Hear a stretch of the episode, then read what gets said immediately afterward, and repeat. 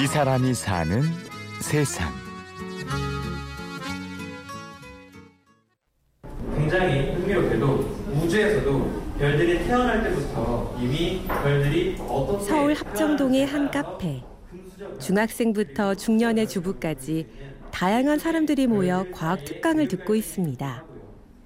복잡한 우주의 원리를 인간에 비유하여 재치 있게 강의를 이끄는 이 사람은 25살의 천문학도 지웅배 씨입니다. 우리 몸 속에 있는 그런 원소 하나하나가 어디서 왔는지 천문학자들이 이제 그 답을 찾아냈는데 이 근처 어딘가 오래전에 살다가 사라진 초신성이거든요. 그러니까 즉 우리의 몸 속에 있는 이 모든 원소들은 오래전 폭발했던 별 하나에 다 있던 거죠. 그래서 우리들은 모두 별의 후에 다 먼 친척이라고 볼 수 있는 거죠. 이런 얘기들을 들으시면 되게 좋아하시더라고요. 지웅배 씨는 요즘 한참 석사 논문 때문에 바쁘지만 이렇게 대중에게 과학을 전파하는 자리라면 마다하지 않고 참여합니다. 사실 그는 단순한 천문학도가 아니라 우주를 사랑하고 우주에 푹 빠진 매니아입니다.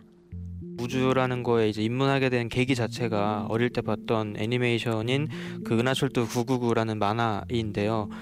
아 이렇게 아름다운 세계가 우주라는 곳이 있구나라는 거를 999를 통해서 알게 되었고 어, 맨날 그 999 에피소드가 끝날 때마다 스케치북에 우주를 따라 그리면서 놀았거든요. 저기는 황금도시라는 별이란다.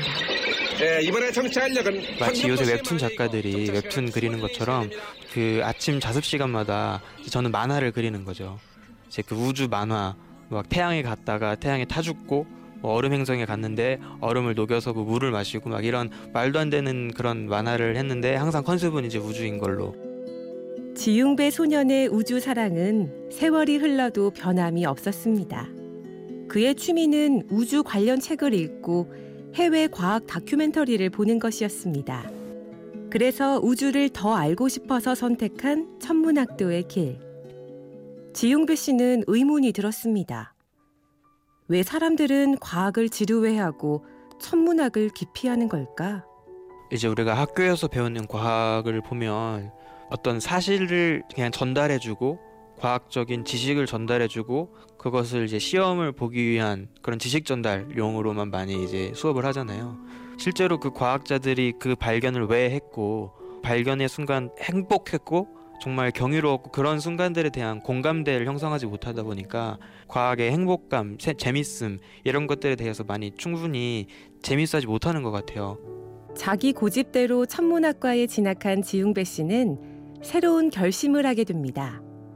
단순히 공부만 할 게 아니라 과학의 즐거움을 좀 더 많은 사람과 나누어야겠다. 중요한 계기가 된 사건이 있었습니다. 나로호 발사할 때였어요. 그때 사람들의 반응을 보면 그냥 나라 예산으로 불꽃놀이 한다. 뭐 이런 비아냥 섞인 조롱이 대부분이었거든요. 근데 더 제가 답답했던 건 그 나로호 연구진 누구도 애프터 서비스가 아무것도 없는 거예요. 과학자가 나서서 과학이 이런 것이다. 그리고 과학을 연구하는 의의와 목적은 이런 것이다. 그렇기 때문에 천문학이 이렇게 멋있다. 라고 하는 것을 설득하고 이해시킬 필요가 있다고 생각을 했거든요. 이때부터 지웅배 씨는 함께 공부하는 친구들과 SNS 모임을 결성했습니다. 재미있는 글도 발표했고 우주복을 입고 시내를 돌아다니며 퍼포먼스도 해봤습니다. 그리고 유명한 국제 과학 경연 대회에 도전해 우리나라 1위로 뽑히기도 했습니다. 예술로서 결합한 것 바로 이곳이 우리 Earth 지구입니다. 네. 이 FameLab이라는 대회가 영국에서 시작을 해서 일종의 과학자 버전의 슈퍼스타 K라고 보시면 돼요. 오디션인 거죠. 지구의 영어 스펠링을 보면 가운데 세 개를 보면 이제 ART라고 해서 art가 숨어 있어요. 그래서 지구와 같은 행성은 마치 이 예술성을 내포하고 있는 행성이다. 지웅배라는 이름은 조금씩 대중에게 알려지기 시작했습니다.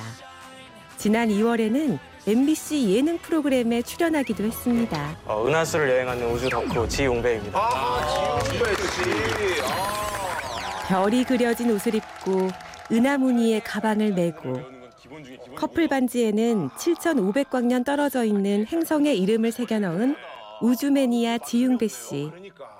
그가 행복해 보이는 이유는 아마도 자신이 가장 좋아하는 것을 결국 자신의 진로로 만들어냈기 때문일지도 모릅니다. 가끔 이런 질문을 받을 때가 있거든요. 내 진로에 대해서 어- 언제 확신할 수 있을까? 저는 이렇게 생각해요. 내가 내 진로에 대해서 반대하는 주변 사람들을 설득할 수 있을 때, 내가 정말 주변 사람들을 설득할 수 있을 만큼 내가 그것에 대해서 애정이 있는지 그거를 확인해 보는 것도 되게 중요한 바로미터가 되는 것 같거든요. When you look in the sky, 별이 지웅배 씨는 과학도로서 사람들에게 꼭 하고 싶은 이야기가 있습니다.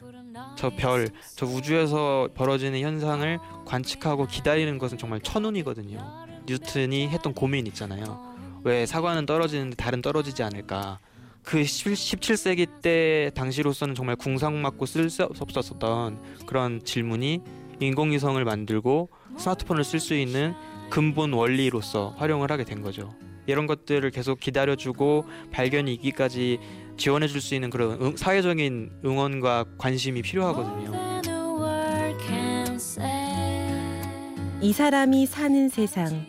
지금까지 취재 구성 한재희, 내레이션 임현주였습니다.